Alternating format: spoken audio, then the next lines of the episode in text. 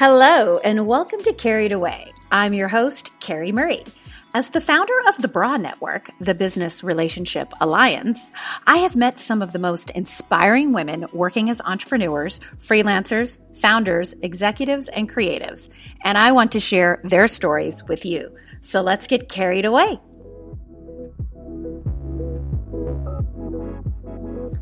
A new buzzword that's been going around in the entrepreneurial scene is thought leadership. Luckily, I'm joined today with Eva Jannotta, who's going to be talking about how women can position themselves into leadership's roles that defy the status quo, that amplify their influence, and expand their wealth. This is the kind of topic I like to dive into. So let's get carried away. Welcome to Carried Away. I am your host, Carrie Murray. Joining me today is the fantastic, fabulous, I forget how I met her, think an email introduction. Um, Eva Jannotta, thought leadership strategist and advisor. Such a cool title. Did you make that up yourself? Yes. I love it. I love it. Thank Welcome. You. Thank you very much, Carrie. It's good to be here. Good. Um, I forget how we met. Was it through Bailey? I think yes, Bailey. was. Yes, Bailey knows everyone. You know how people say six degrees separate you? With Bailey, it's actually four. So check out her podcast. I think it was like episode three was Bailey was my guest. But anyways, I wanted I'm excited about your topic, how women can use thought leadership to defy the status quo and to amplify their influence. So I'm dying to know when you were 10 years old and someone asked you what you wanted to be when you grow up, did you say, I'm going to help women be a thought leader? I most certainly didn't. yeah, it's, it, that's an interesting question. Like, you know, often on podcast interviews, I'll be asked, like, so how did you get where you are today? And it's, I love telling different stories, but I've not been asked the when you were a little kid, what did you think before? Yeah. So I'm glad you put it that way. And I was just chatting about this yesterday. I had a coaching call with um, a, a, Gallup Strengths Finders coach. She was helping me understand my strengths. And she started by asking me, you know, kind of like to tell the Eva Jannotta story. So um, the truth is that when I was young, you know, I was homeschooled first through eighth grade. And so my mom, uh, her full time position was homeschooling me and my siblings. And we had a community of other families that homeschooled their children. So I didn't I wasn't really exposed to many women professionals when I was young. Okay. So when I was young, I always just felt certain that I was wanted to be a mom when I grew up. And I'm still open to that, but I definitely didn't have like a specific career aspiration. Mm-hmm. That is so. What did you, out of curiosity, what did you want to be when you grew up? You just wanted to be a mom? Did I you... just, that's all I remember is just like feeling certain that I would be a parent when I grew up and not I don't remember ever having like a phase of like, I want to be a firefighter or a ballerina or a doctor or any other kind of like the usual suspects professions that children are familiar with. An astronaut. Like, I don't remember going through any of that. You know what's funny is I read this article. It's not funny. It's actually kind of sad. I read this article recently that uh, the average answer for a 10 year old, if you ask them today what they want to be when they grow up, and they most likely will say famous. They, no, they don't no. say, I want to be an athlete and become famous, or I want to be an actor. They say famous. I want to be famous. And I was like, what? Mm, so, yeah. Did the article like, have some uh, ideas of why that might be? Like I'm thinking immediately social media, but I don't know. Social media, yeah, um, and that they were saying that the article is all about you know when do you give your phone a phone to a, a child um, and i have a middle schooler and a, and a 10 year old and they don't have social media or a phone yet or anything but um, their friends do so they kind of are on platforms that show this youtuber with all these followers and subscribers and and everything. And they think, wow, they're famous, but they're literally in their mother's basement filming them playing Minecraft or something. Mm-hmm. That ain't famous. um, anyways, I just thought it was an interesting article. But back to you. Um, when you kind of started, you started in marketing um, and kind of you were doing the marketing thing. What kind of brought you from marketing into specifically working with women on thought leadership? Yeah. Well, you know, marketing is a really powerful tool. I think we all know that, you know, whether the social media variety, email, there are so many different avenues for marketing. But what dawned on me is in order to, to have to use a tool, you need to be making something. And that's what I find so inspiring and exciting. It really lights me up like the creation process. Like, what are you making? What's your body of work? What is in between your ears that if we can get it out and in a format that people can read or listen to and understand that it will actually help them lead better lives. That I'm like, you can tell in my voice, like I get so excited. That's what I find so compelling. And you know, the, the phrase that we have now is thought leadership. And that's kind of jargony, and who knows how long that will mean what it does. But it's clear and it's useful for now. But I think greater than thought leadership is this idea that a thought leader is building her legacy.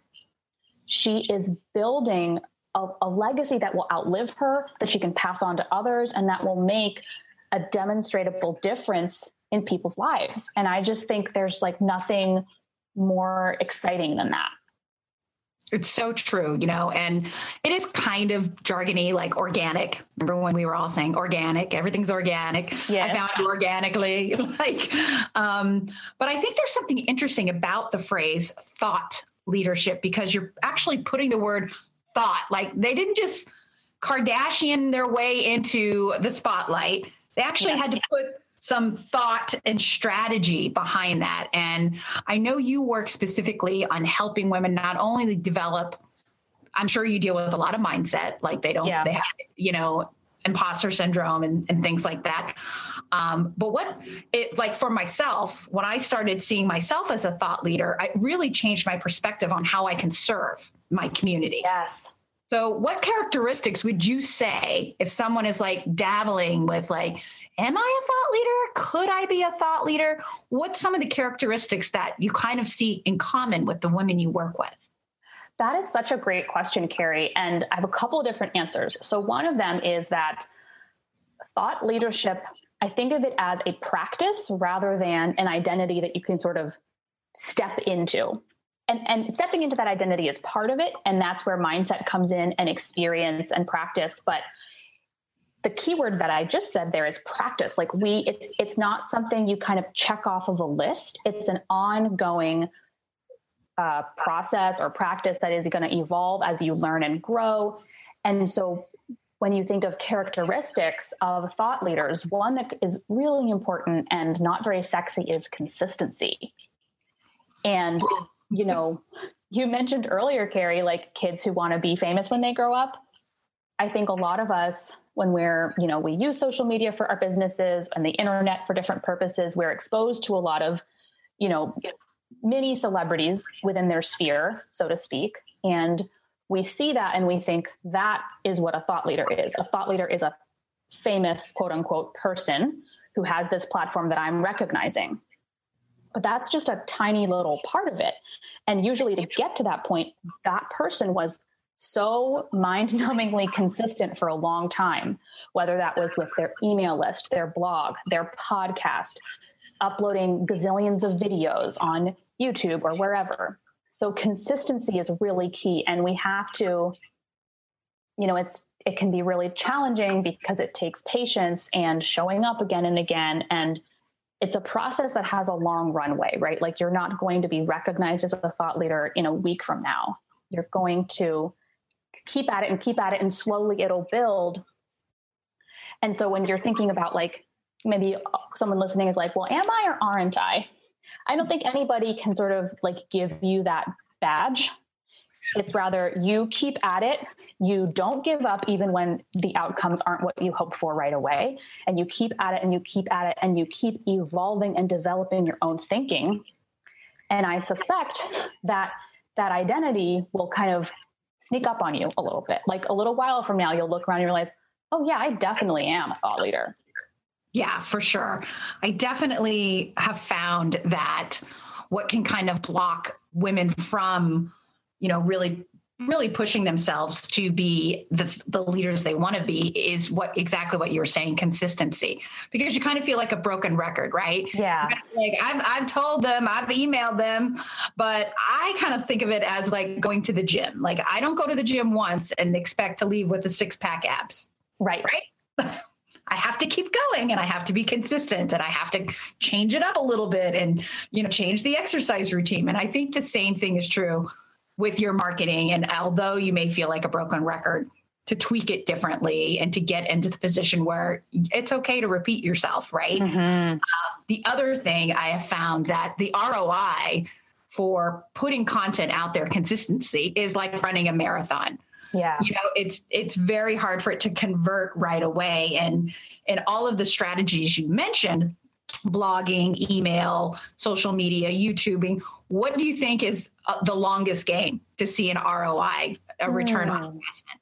Of all the platforms these leaders are trying to tap into, like I can't wrap my head around TikTok. That's right. another for another day. But what strategies do you think? How do they kind of vary in their ROI?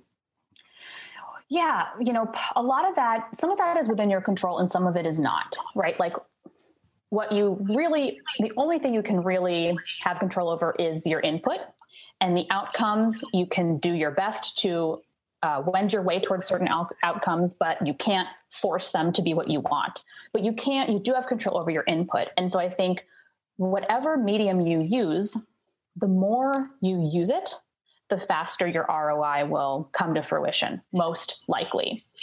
You know, so I have a colleague here in Phoenix who is a um, a YouTube strategist. And just this year, she started a YouTube channel, I think, in the beginning of the year. And within, I think, six months, she built over a million subscribers. Like some really, really wow. exponential growth. And we were talking about it, and she explained that she, I think she said she uploads maybe three videos a day. Okay. Which is like a crushing volume from my perspective.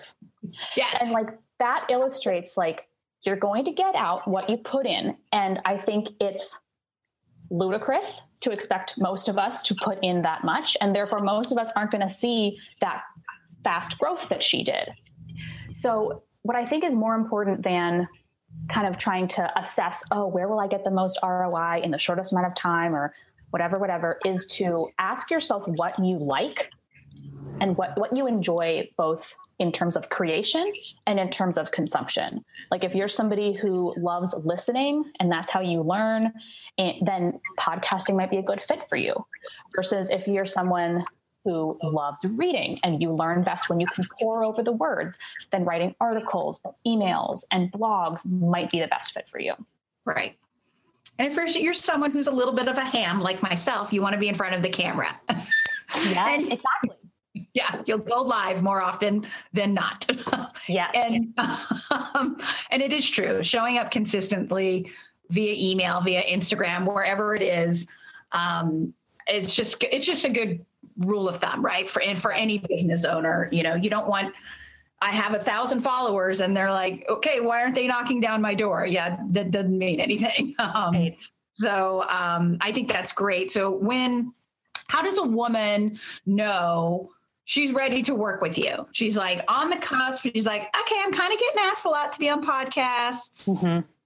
I don't really have anything other in place other than my website. What do they kind of need to have in place before they're like, I'm ready to work with Eva?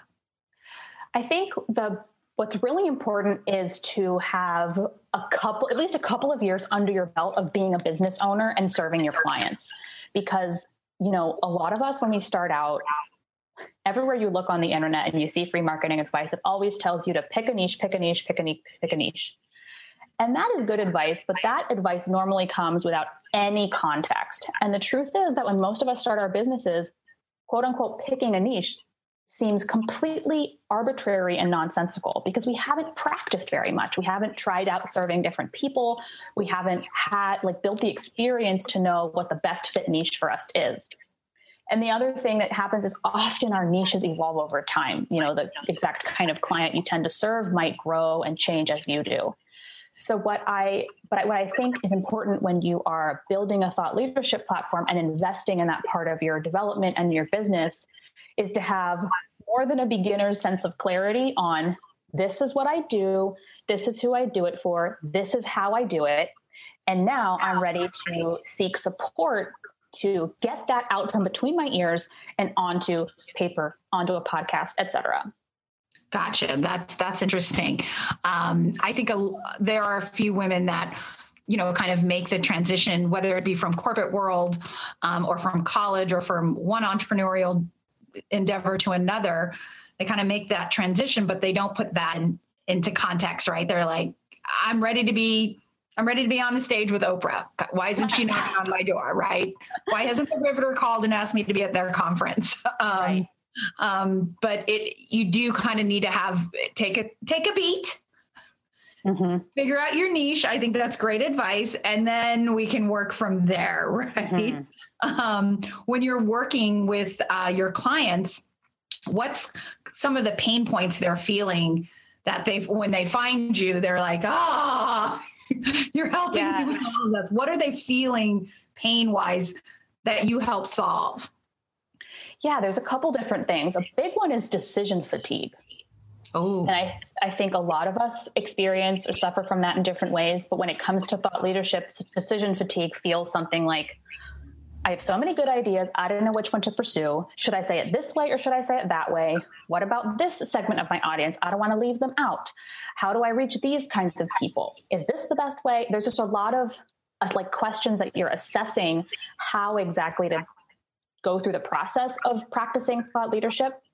And it makes such a difference to have to not only be alone in your own head for that, you know that's where the the decision fatigue comes in is you're like just spinning in your mind and so having a thought leadership partner a strategist and advisor like myself is like you know your comrade in arms to make all of these decisions and to assess the right way forward so that's a really big one and i think people feel that with marketing too and marketing your thought leadership is is part of the practice because nobody owes you their attention. And so you need to let them know and reach out to them about what you're producing rather than just sort of like sit at your desk and wait for them to like you. So decision fatigue is a big one. Another one is focus and clarity. Mm. So I call this, it's like the curse of knowledge when you know what you know so well that it, it can feel awkward and kind of confusing to try to articulate it to others because you just get it so deeply that you forget what it feels like to be a beginner and to need some hand holding to understand the concepts that are so familiar to you. And so helping my clients find language to really express what they know in a way that other people can easily understand and to really focus on a specific topic. Sometimes we get if so something i say is like if you're having a hard time writing say writing is your medium writing your article or your piece of thought leadership because it might be because you, your idea is too big and you need to narrow it down and focus it. Mm-hmm. And because they know so much, they just, everything makes them think of everything else. And so helping them to really focus in on a more narrow topic is another work that we do together. That's incredible. Um, yes. Don't be broad. Broad. See what I did there? you got to really hone in on that. Um, do you, do you find that you know when you're developing a speaker platform and you're you want to get yourself out there um, i read one of your blogs and it talked about how you can be too authentic with your audience. Mm. and i thought this was really really compelling. Everybody go find this blog on your website. It's brilliant.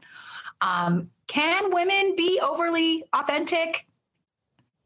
Yeah, it's interesting. You know, I published that article, and a, and a good friend of mine who is a like she's uh her background is in acting and she helps women with their like discovering their voice so kind of kind of similar to what i do but more in like a speaking being on stage type of way and she pointed out that it's not so much that women can be too authentic but that authenticity and vulnerability are often conflated uh.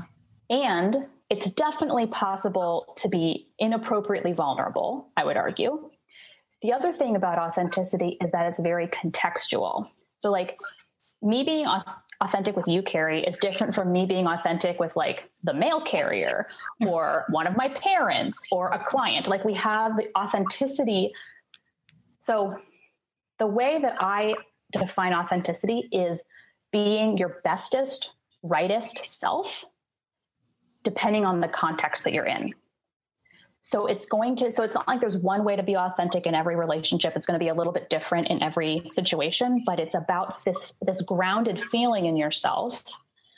And part of that is boundaries and not being overly forthcoming or vulnerable in certain situations. And then what prompted me to write this article about whether or not women can be too authentic in our thought leadership is it's very trendy in online marketing to kind of to tell like the rags to riches stories, the like I was crying on the floor of the bathroom and then I did this and everything's better now story, or to be to be very vulnerable. And that yes. can work really well for some leaders and some brands. But I think what can happen, and that I wrote about in the article, is we do this, we kind of do some vulnerability matching where we're like, oh, I see her confiding this thing in her audience. That must mean that I also need to confide that kind of thing in my audience. But it doesn't mean that. And that's where I think sometimes women get stuck feeling like they're not being authentic enough or vulnerable enough. And how do you decide?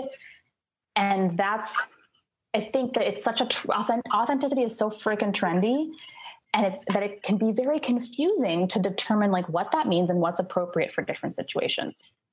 I completely agree. Especially, I think that's true with marketing, right? You, mm-hmm. you can't do the same marketing, you know, voice, I think, on all platforms, right? Like how I show up on LinkedIn is not how I show up on Twitter. Right. Twitter, I'm going to talk about politics. I might, you know, share a crazy meme. Um, or LinkedIn, I feel like I'm at the grown-ups table. okay, these are like my parents' friends. I want to be viewed as a professional uh, business owner who has this community. You right. know, um, and then how I show up on Instagram, of course, is going to be very visual. So that I feel like is more of a storyteller. Um, but I do feel that you're absolutely correct that authenticity, you women tend to mirror vulnerability, right? Right. And they think that that that kind of language, like, oh, I got to hustle, or I got to, you know, it's all about girl power and all right. of this and it's really what are you talking about? Like how about we just talk about how you're going to solve my problem and why i want to hire you? Um, I, so i think that you can be if you want to be really authentic and really vulnerable write a blog you know share a blog. Um, go on a, a podcast that maybe features those experiences. I don't know i just thought it was a really good article that um, you wrote and i was like it's so true i do see like a lot of women showing up a little bit too vulnerable that it makes me uncomfortable.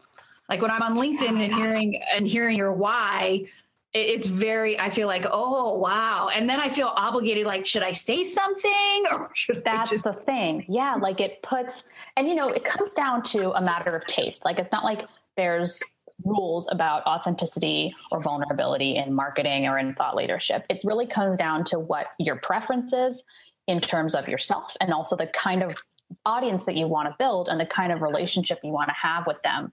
But you're so right, Carrie, just about like mirroring.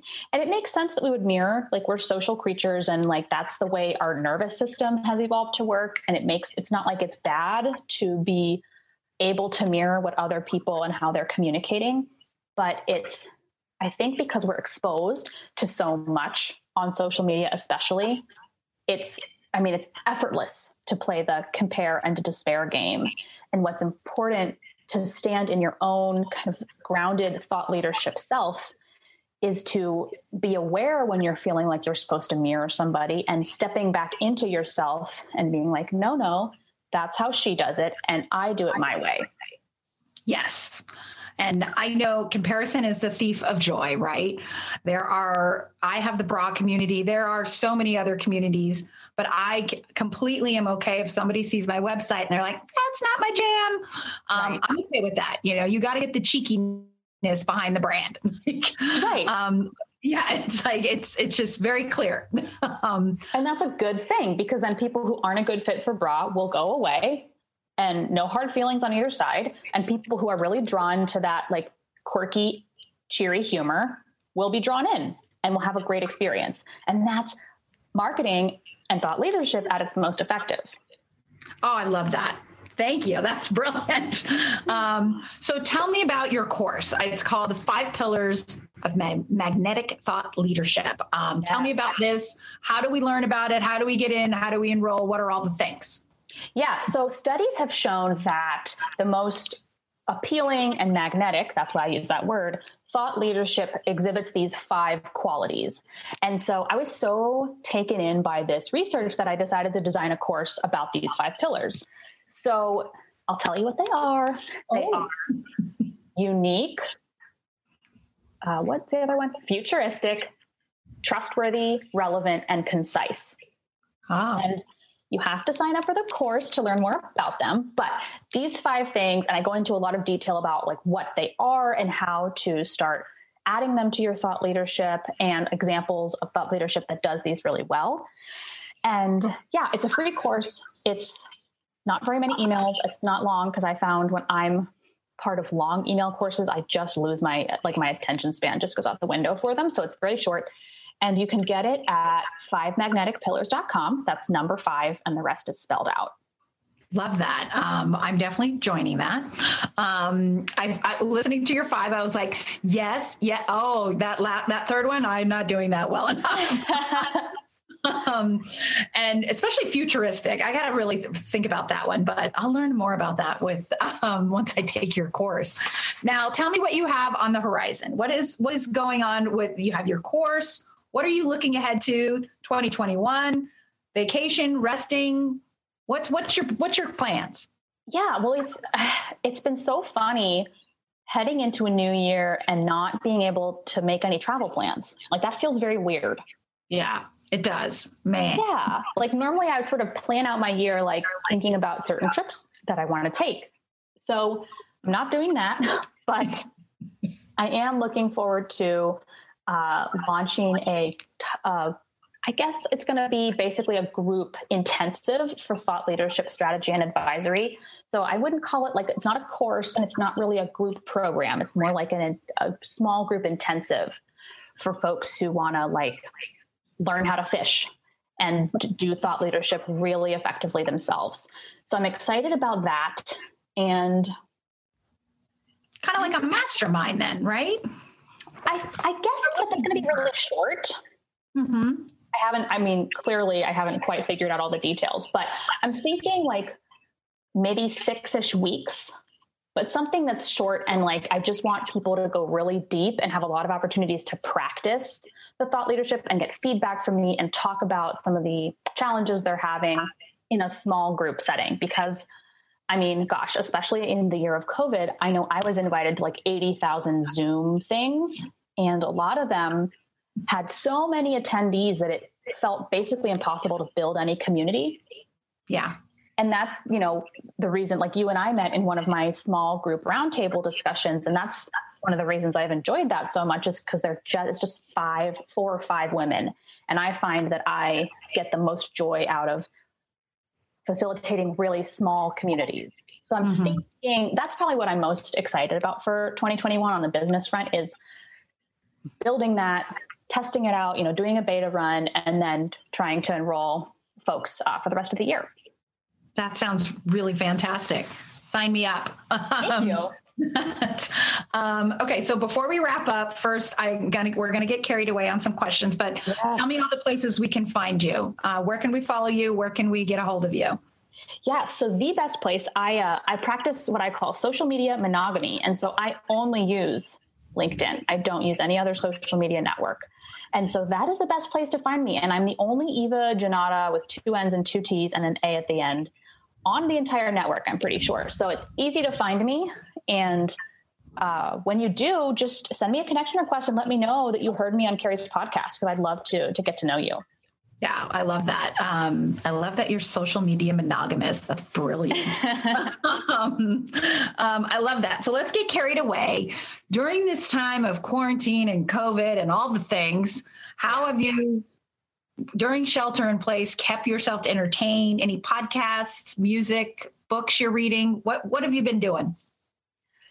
I am a voracious reader, and so anyone who's listening, if you are a romance novel and or fantasy novel fan, come at me for book recs because those are the two genres that I read pretty much the whole time only. And I especially love um, romance novels and histor and sorry, fantasy novels that feature female protagonists and are written by women. So I have just so many recommendations on that front. I like have researched the heck out of this genre. So come at me for recommendations. I love that. Do you like Kristin Hannah? How have I not heard of that person? Kristin Hannah is brilliant. Um, I think her most famous book is probably The Nightingale. Um, and it just got picked up by Reese Witherspoon, I think, to yeah, I think it's Reese. It's one of those, or maybe it's that Dakota Fanning. One of them are optioning it for a movie. But Kristin wow. Hannah has like 20 books, um, always female protagonists, and um, they're always overcoming something. There's a romance element, but they're really well written. And I mean, I can, I've probably read like four or five of her books. That and Diane Chamberlain. I like her too. Wow. I'm so glad we're talking about this. Yeah, highly recommend Kristin Hannah books. They're so good. And I think it's K I, not K Y. Uh, Kristen, K R Y. Sorry. Okay, good. I yeah. just wrote, wrote, it down in my notes. well, then start with The Nightingale. Highly okay. recommend that. That's historical fiction. It's very cool. It's, I'm not going to spoil it for you. Okay. That's wonderful. What now? We were talking about we always have travel plans as we're getting ready for a new year now that we're not traveling, where have you gone that you just loved and got carried away about? Definitely Italy. Oh. And there are a couple reasons for that. One is that I love ancient history. And so just, I mean, Italy is just lousy with ruins. Yes. And so there's like ruins on top of ruins. Look at that ancient wall. It's just sitting there. Like that was really fun. And then the other thing that got me carried away in Italy is I went, I traveled there with my cousin and we were actually able to go to the village where our great grandfather was born and, and meet some extended family there. Wow. It was totally, uh, never expected that to happen. And that was incredibly meaningful. That's cool. I think my, when I was in Rome, I loved the Tomb of the Unknown Soldier. That was one of, I just couldn't believe how massive it was. And like everything's old in Rome. I know. You're like, it's what is wild. happening? It's so, oh, I love Italy too. We were actually supposed to go this past June. Oh, oh man. Yeah. Alas. Um, it's so funny too, because in April, we were like, maybe things will clear up. We won't yeah. cancel our trip yet. Joke's on us. Pretty much. my last question always is three things that you know people are totally obsessed with, get totally carried away about, but you can't wrap your head around. For example, I can't wrap my head around ever taking a cruise, even prior to COVID. Being on a cruise, isolated out in the middle of the ocean, terrifies me. Yeah, that and tomatoes. I cannot. I cannot stand a tomato. I used to hate tomatoes, but now I really like them, and I do get carried away by tomatoes. So I, I, I turned around on that one, Carrie. But for me, it's watching competitive sports. Oh, yeah. Don't care. uh, another one is television. Okay. Especially like I, I and I have watched like I watched Mad Men, I've watched The Office, like I have watched television series in their in their entirety but I'm just never, especially these days for some reason, drawn to watching TV. Like, unless it's like a nonfiction, like home decorating show or something, but like reality TVs, like get me the hell away from it. And like just like comedy series, dramas, I just, I just don't want to, I don't want to do it. I don't want to do it. And then I would say the third one is Instagram. Okay. I try, I've tried pretty hard to like Instagram and I just don't really enjoy the way it, it makes me feel. And um, so I took it off my phone. And uh, I've missed it a few times, like certain people who I really enjoyed following because they had really fun or funny content. But it's been really good for my brain, I think, to not be able to like go in on the phone and like distract myself there because, yeah, it wasn't making me feel very good. Yeah, I fa- I I'm kind of ready to break up with Facebook to be honest. Yeah. I'm only there for groups yep. and and it's just uh, especially with the last election and everything and ev- all the stuff that's going on in the world, I just I just am really over it. you know, it's exactly like that noise you made. Ugh. Like that's yeah. exactly it's like kind of that heavy, like weighed down feeling. I totally relate to that. Yeah. I do too. Uh, well, thank you so much for getting carried away. Um, I'm going to put in the show notes everything about your course, how to find you on LinkedIn with the Wonderful. correct spelling, um, things. And um, yeah, thank you so much. Thanks, Carrie. This was fun. I hope you learned something new. Now, if you are a female founder, thought leader, disruptor, and you're like, I can be on that show, then you need to email me with some topics. Email me directly, carrie at bra network.com, or send me a DM on the IG at bra underscore network. I'm always looking for fabulous, fierce females to feature. And hey, if you're a guy, I'll feature you too, because we all have knowledge to share. Until then, thank you for getting carried away. Go ahead and like and subscribe to all the things and all the places. Until next time, have a great day, stay safe, wear a mask.